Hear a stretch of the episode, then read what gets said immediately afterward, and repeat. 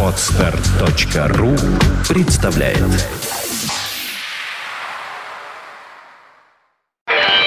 Рок.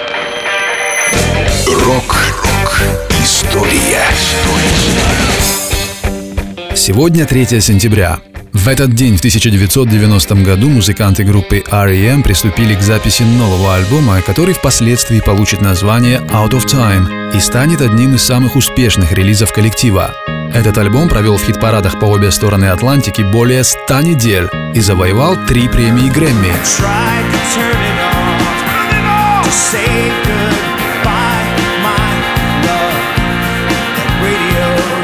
Первым синглом с альбома Out of Time была выбрана песня Losing My Religion.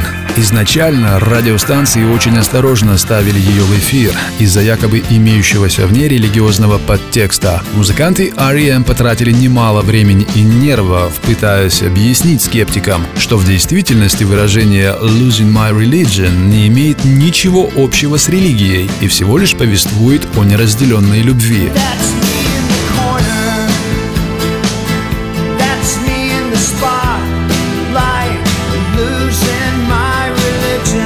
Очередным синглом с альбома Out of Time стала песня Shiny Happy People, для записи которой музыканты R.E.M. пригласили вокалистку группы B-52s Кейт Пирсон. Песня Shiny Happy People предположительно критиковала китайские власти, которые якобы скрывали правду о печально известных событиях на Пекинской площади Тяньаньмэнь, где во время студенческих протестов погибли сотни человек. Shiny,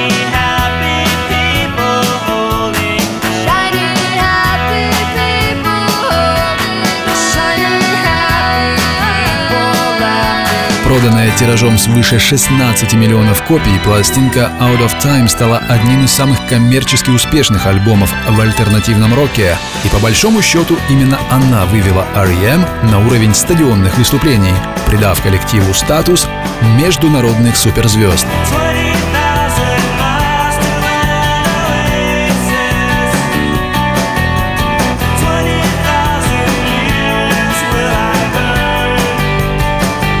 Рок-ФМ Вся история рока.